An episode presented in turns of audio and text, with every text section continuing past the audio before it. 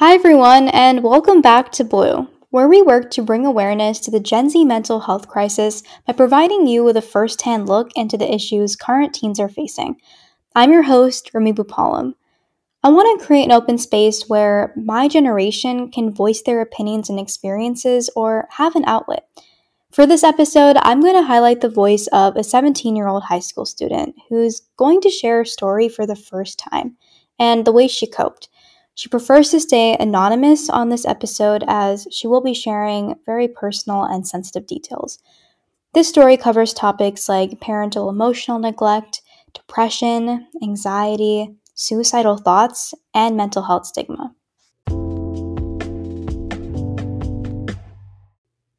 Hi, how are you? Good, how are you? I'm doing pretty good. Thanks for coming on my podcast Of and course. being willing to share your story. Of course. So, to start off, can you give us an overview on what your family situation has been like over the last few years? Well, so basically, ever since I was a kid, I've really never had like a father figure in my life. So my parents separated when I was around six, but I never really visited my father or he never visited me like before that. And I basically lived like your stereotypical um, child who doesn't really have a father, I guess. So I never really got to know him or he never got to know me.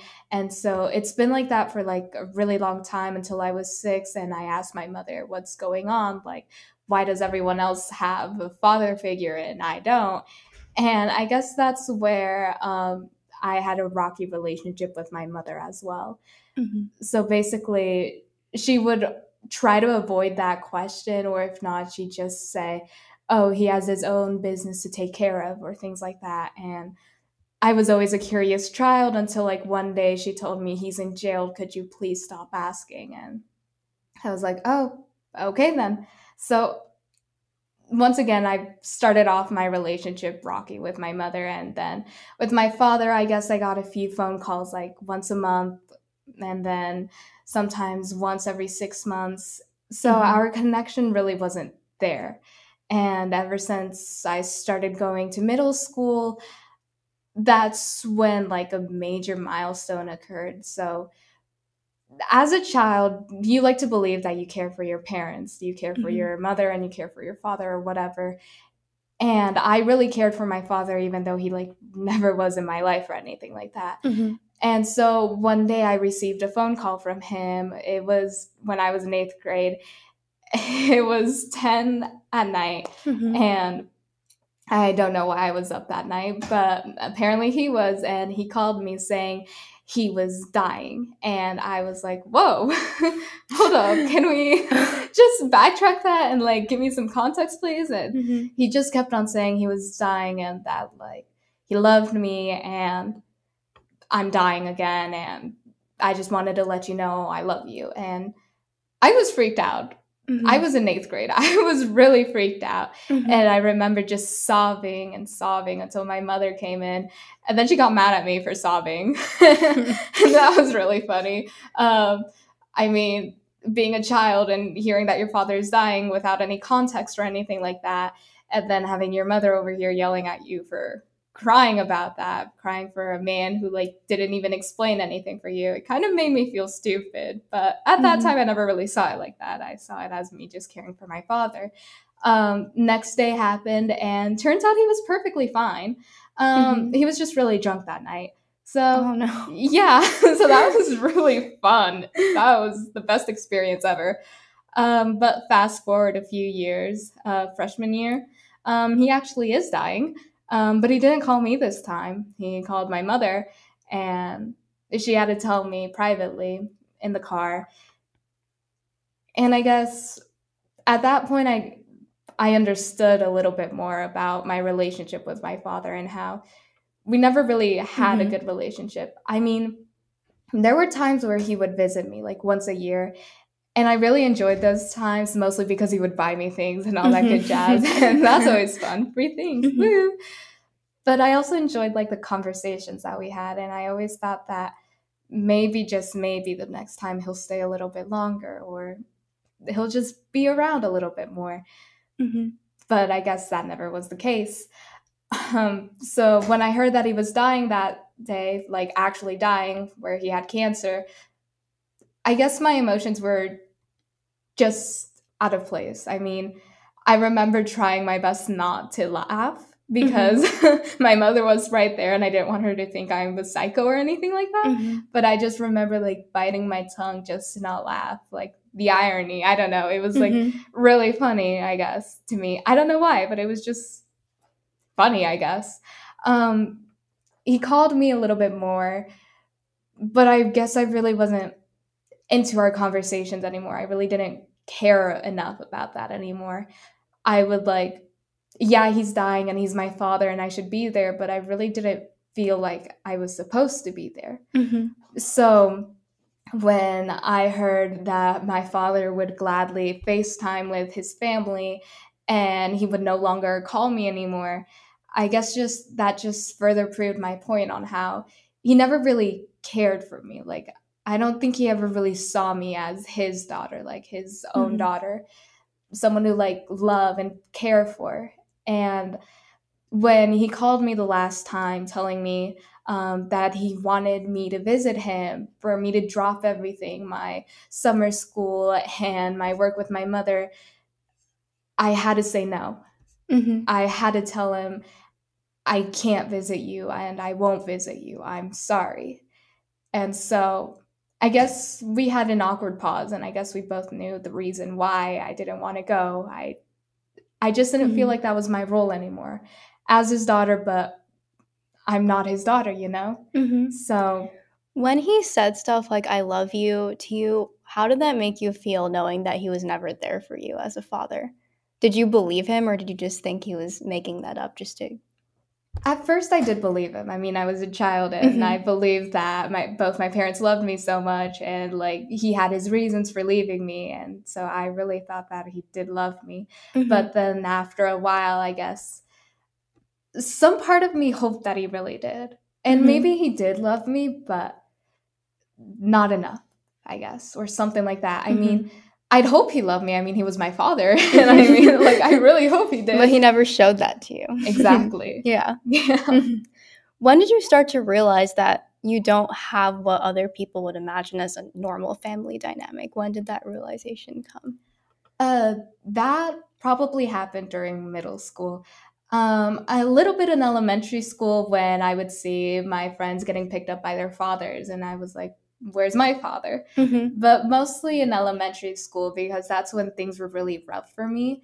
And I started realizing how my peers and my friends would have these caring families, either with one loving parent or both. And Mm-hmm. I would just hear how they are so united and how they're so together.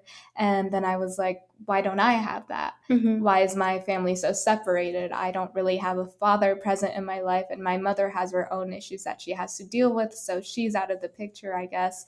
And so mm-hmm. it's just me. And I realized that I'm the only person who has to comfort myself. Like, I can't go mm-hmm. to anyone else. So I guess I just realized in that moment that my family's weird. I have a really weird family. everyone's separated. Yeah. yeah, mm-hmm. exactly. Mm-hmm. That must have made you feel really lonely when you just don't have the support that you need. Definitely. Mm-hmm. During that time when I discovered that, I was like, oh, great. Mm-hmm. So it's just me in this world. And I guess that's where things started to spiral downward, I guess. Mm-hmm. So, can you talk a little bit more about how you what was going on with your dad affected your relationship with your mom? What kind of things would you say that would upset you? So there was so when my father died, I received a text message from my cousin telling me, um, "My uncle's dead. Uh, you, sh- if you want, you can tell me what you want me to tell the pastor, so mm-hmm. that way he can pray for you." Like she said it in such a weird way. yeah, so direct, like yeah, yeah, so direct, but like her uncle not my father. Mm-hmm. But anywho, uh, I got that at eight in the morning, and my mother was at work, so I woke up like around ten. I saw the message mm-hmm. and all that good jazz. Um, my mother came back like around four, and um, she told me that my father died because she heard about the news, and I was like, "Yeah, I know." And mm-hmm. I guess uh, she got mad at me for knowing before her. I think. Um, so she told me. Um, she just gave me that look, you know, that really weird look, that distant look that she always gives me. She told me how lucky he was that he didn't have to take care of me, how lucky he was that he didn't have to experience anything with me. Mm-hmm. And I guess that hurts a little bit. I mean, so did you feel like she blamed a lot of things on you? I think so. Indirectly. Indirectly, yeah. yeah. Because mm-hmm. she would tell me how my the reason why my father didn't want to stay here was probably because I wasn't born a male. I was born mm-hmm. a female, and how my father and his family always had this weird thing where they wanted like firstborn males because I think they could take care of their last name and all that mm-hmm. stuff. But I'm a female, so mm-hmm. I guess I didn't really fit the criteria for them. And so that's why he probably left, supposedly. So I mm-hmm. I think that's the main reason why. So your mom just thought that it's because you were born a girl that he left and I think so. And because mm-hmm. his father my father side of the family is always so big on like um, if you're our blood, uh, you're invited to our family reunions because you're family if you have our blood. But um, mm-hmm. if you don't have our blood, you're out of the picture. But I have my father's blood, but I was always out of the picture in the first place. Mm-hmm. So I guess that just signified how really I was unwelcomed. So you were kind of you just you didn't have any parent to rely on because both of them were kind of separating from you in different ways. Yeah. Did that so how did that impact your mental health and your self-image? Oh, that's bad. I can imagine. Yeah, it's probably really bad. Yeah, that was very bad. I mean, imagine being a child who who just wants love Mm-hmm. Like ever since I was little, I've always wanted love, and I, I mean, any I child exactly. Yeah. Mm-hmm. So middle school happened, and then I realized I don't have their love. I don't have my father's love. I don't have my mother's love, and then you're just here, and then you wonder why. Is it something I did? Like, is it mm-hmm. my fault? Like, what did I do? How can I fix this? Mm-hmm. And then you start blaming everything to yourself Mm-hmm. You start thinking it's your fault, it's your doing, you're the problem. Maybe if you didn't exist, everything would be fine. Maybe if you just didn't come into this world, everything would be normal, everything would be perfect, and you wouldn't have to be suffering alone by yourself. You mm-hmm. wouldn't have to feel like this horrible feeling every single time of how lonely you are.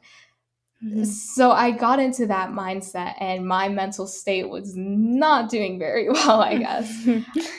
yeah. That sounds hard, especially when you have no one to go to. And I it was probably hard for you to talk about it with people you knew, right? Cuz it's hard to talk about like personal and sensitive issues like this with your friends. Exactly. Did you have anyone outside of your family that you could go to? Well, talking about personal issues like these, well, I did have a few friends that I would talk to, but they can't really do anything about it mm-hmm. and at the end of the their... day you can only like empathize and try to support yeah. exactly but mm-hmm. yeah so, did this, because you said that your mental health got really affected, did this affect you in school in any way? Surprisingly, no, actually. Mm-hmm. Because my mother would always get mad at me if I got anything less than an A.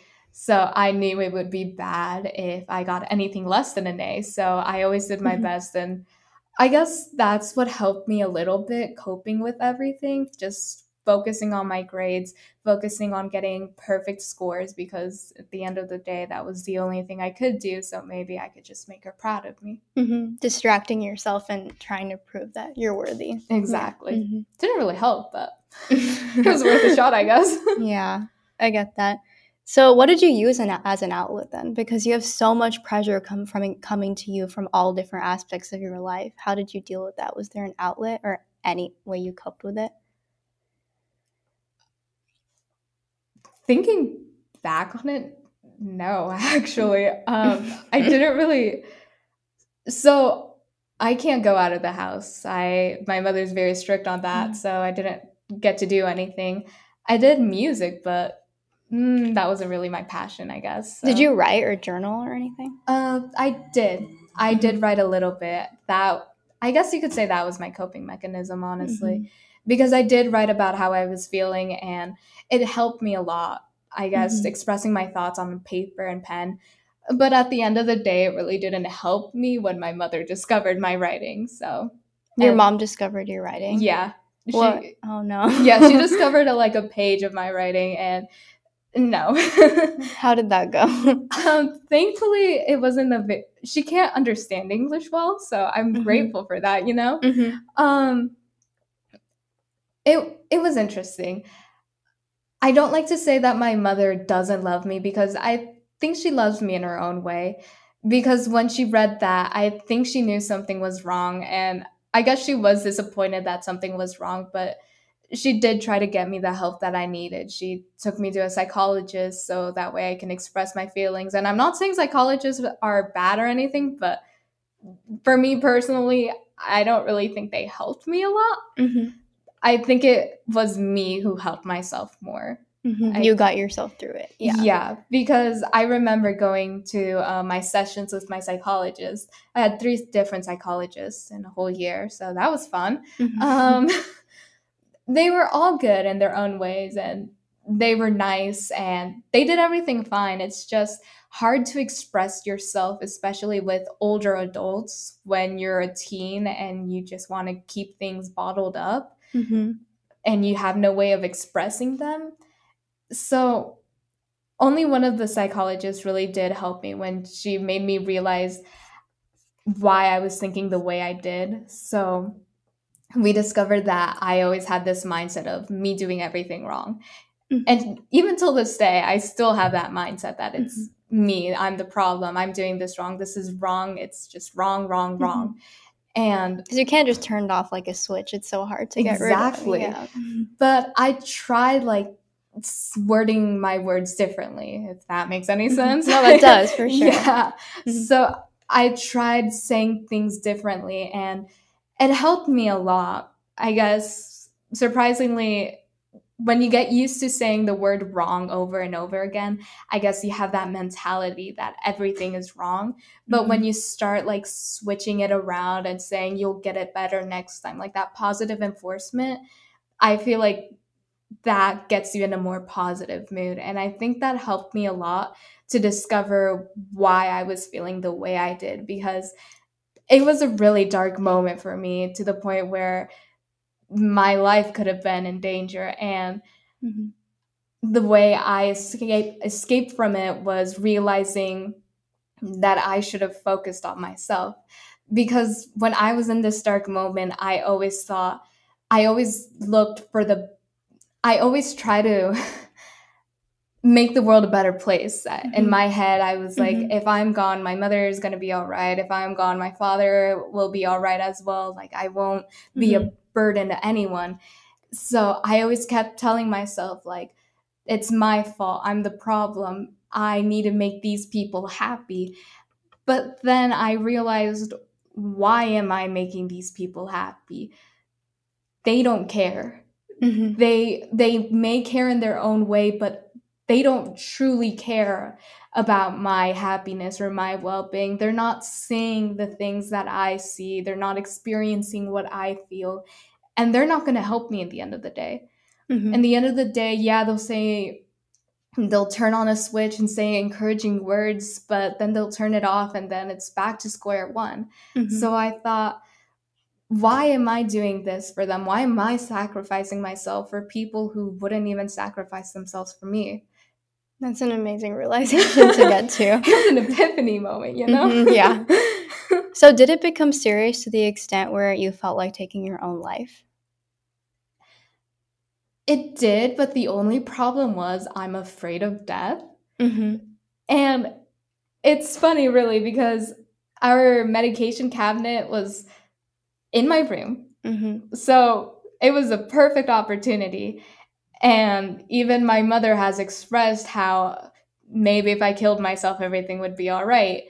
I remember a day when I was about to take those pills that I had in my hand, and my mother came in and she saw me crying after an argument that we had. And then she said, If you're going to kill yourself, then do it now and do it quick. And I guess She that- encouraged it. yeah she encouraged it that day and in that moment i thought wow so i have her permission so it's not suicide right Mhm. it was a weird logic Mhm. in my head So she really didn't care. She acted like she didn't care. yeah And so, and she knew what I was going through, which was even worse. So I looked at the hand that had all the pills. And the funny thing is, I'm a bit religious. Like, I won't identify with Christianity or Catholic or anything like that. Mm-hmm. I'll just say I believe in a God and that's it because I honestly hate praying. But anyway, but I believe in a God. And I remember just looking at our little shrine. I wouldn't call it a shrine. I guess we just have the Virgin Maria and Jesus on it. Mm-hmm. Very pretty, I guess. Mm-hmm. Um, it was on top of the medication cabinets that we had. And I just remember looking at that. And then I was like, if I kill myself, is it the right thing? Will I in death, what will happen? Will I go to a better better place or will it be hell all over again? Or what happens? And it's unknown. Yeah. Exactly. yeah. And so I just remember that terrifying fear of death, like that terrifying uncertainty. And then I told myself, why am I putting myself through this? Why am I going through this fear for someone who obviously doesn't care for me whatsoever? Mm-hmm because they're the way they treated you must have made you feel worthless at times. Clearly, yeah. yeah. I can only imagine, like yeah. hopeless and worthless. Exactly.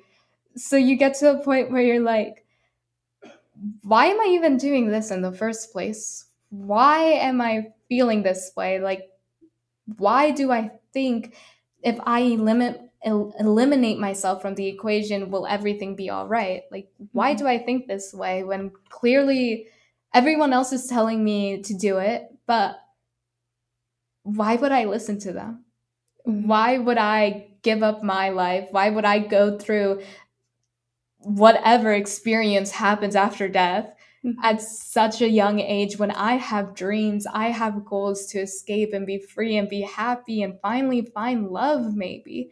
Mm-hmm. Or maybe find some self-love. That that would be amazing, you know? yeah. So I thought to myself, it's not worth it. It's not worth giving up your life for someone else when obviously they wouldn't do the same, when they wouldn't even care. Mm-hmm. And it wouldn't affect it either way. So, with all you've been through, that's a really incredible realization you came through. You should be proud of yourself for that. Thank you. so, I know it's been a while since your dad has passed away and all of this happened, but how are you doing now? Well, we're living, so that's good. um, with my father, I guess I wouldn't say I'm over it because I don't think you're ever over it. Mm-hmm. But with my father's situation, um, I mean, I'm no longer crying when I talk about it, so that's a sign that I'm moving forward. Yay! Yeah, yeah. So I think little by little, I guess these things you never forget. They always stay with you no matter what, and I think that's okay. I guess it reminds you how strong you are at the end, how mm-hmm. you overcome it. With my mother, it's on and off, I guess. I mean, I love her because she's my mother and she's been with me. Mm-hmm. But at the same time, she's the one who's caused all of this conflict inside of me. But I'm also grateful to her because I guess I can say, I guess I will never feel that way ever again by anyone else because only she mm-hmm. can make me feel that way. Mm-hmm. And I mean, I guess that's good at some moments. I mean, I don't have to worry about other people, but it sucks. It sucks because you grow up and then you understand the world a little bit more, and then you just wonder why. Mm-hmm. Why does it happen? Why is it happening to you specifically? exactly. Like, yeah. what did you do wrong? Mm-hmm. But I guess we're going. And I mean, I'm a senior in high school, so um, I'm almost out of the house. So that's mm-hmm. my goal right now. And I guess you can say, yeah, I'm a little bit traumatized, but I'm living. Mm-hmm. And I guess that's the most important thing. You're getting through it. Exactly. Yes. That's amazing. Do you feel like you're stronger because of what you've gone through? Most definitely, yes. That's good. How did you because you came to this great realization, how did you eventually come to accept your situation and learn to prioritize your self respect? Did that just come over time? Well, so you have your epiphany moment in that moment, and then I guess you start like over time. Yeah, of course, you'll relapse a little bit. Mm-hmm. It's like with anything, you're so accustomed to something that you expect it over and over again. But because you had a moment of realization, you can look back at your previous actions and then you can see how you could have done things differently or how you could have changed your emotions, I guess. I don't think that's a word I'm looking for, but that's what we're going to go with right now. I guess you can change how you felt. So basically, what I did was look back and then I realized I shouldn't have to feel this way. I shouldn't have to think this way either. And so that helped me on future occasions when things like this would happen again. And I would tell myself, I don't have to feel like garbage. I don't have to feel like a burden because I already felt this before and I knew my feeling. Mm-hmm. I did not have to feel this way. I knew it's not my fault. And that allowed me to little by little tell myself these things whenever situations like these would occur. So that way I can kind of get used to being like my self motivator, I guess, like my self, like I would give positivity to myself, mm-hmm. I guess. I'm really Positive. bad with words, sorry. no, you're, you're doing good. Um, so did the hope of maybe having a better future, is that what kind of kept you going? What yeah. What are the small things that kept you going in these hard times? Definitely goals because I remember being seven years old and telling myself, when I turn eighteen, I'm leaving the house. I am mm-hmm. going to be someone in this world, and I won't look back. And so, That's ever amazing. yeah, it, it's just sad that I had to think about that when I was seven. That's not the point. The point is, goals really do help you when you really want to reach that goal because mm-hmm. my number one priority is escaping and being someone in this world. And I don't know what being someone in this world will mean one day, but mm-hmm. I just being hope to accomplish happy. it. Exactly. What do you wish you could have told your past self? If you could look back and knew how much you were struggling in the past, what is one thing you would say to younger you? um, I would have told myself to stay strong, mm-hmm. to keep on moving. It it's redundant how many times people will tell you things get better. I wouldn't tell my past self it gets better because sometimes it doesn't. Mm-hmm. But I would tell myself to keep on moving mm-hmm. because maybe, just maybe, there is some light in, under this tunnel. So that's good. what is so for the people listening to this right now who are going through something similar as you. Obviously, everyone's experiences is so different, so it can't be exactly the same, but even slightly similar. What is one thing you suggest to them or would like to tell them? I would tell them it's if they're going through suicidal moments, I would tell them those feelings that you're feeling right now, they're justifiable and I understand that in that moment it hurts and all you want to do is just end it all there. Trust me, I've been there. Mm-hmm. But is it really worth it? Like, try to find the reason why you want to end it all. Do you want to end it all because you truly don't want to be here, or is it for other people? Because I feel like most of us mm-hmm. who are going through these moments, we always think, oh, yeah, it's my decision. I want to end this all. But I think it's the our surroundings, our environment mm-hmm. outside of us. I think we are pressured all the time. We're just some of us go through bullying and they'll say really rude things to you and you want to end it all but you want you don't really want to end it all for you I guess you just want to end it all to escape. You want to end it all so that way you can escape free. your reality. Yeah. yeah. But is it truly worth it? I mean, I think the main reason why I escape my bad thoughts, I guess, was because I wanted to live out of spite. that, that was my main goal. And I think I would tell them try to find the reason why you truly feel this way. And maybe just try to keep on moving forward and get rid of that reason. Try to like avoid that reason or maybe think about your life if that reason wasn't there. And maybe that can give you motivation to actually continue on and maybe get there. Yeah, yeah, maybe you'll find some joy and happiness in life instead of being under this dark cloud. Mm-hmm. That makes a lot of sense. you said that so well.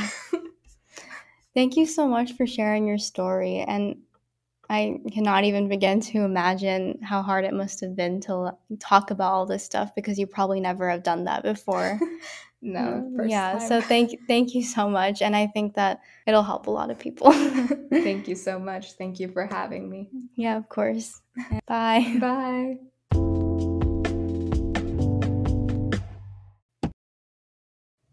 There are so many things to unpack in this episode, I don't even know where to begin. Our guest talks about how she came so close to ending her life, but found a way through it. Although everyone's experience of insurmountable situations are unique, know that even though the walls seem like they're closing in on you at times, that nothing is permanent. This will pass. Even though you may be in a situation that feels so unforgivable, damaging, and hurtful, you'll learn the right way to deal with it. You may feel no one respects, understands, cares, or loves you, but Know that it's all transitory and you will get to a happy place. It's important to be hopeful. But if you are in a sudden state of emotional distress or struggling in general, please either reach out to someone immediately or call the National Suicide and Crisis Lifeline, which is 988.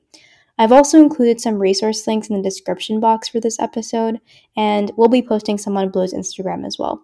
The Instagram is podcast.blue. Anyways, thank you all for listening and make sure to tune into future episodes. Also, please contact me if you have something you would like to share, whether it's an experience or a story. And remember that you can come on this podcast completely anonymously if that helps.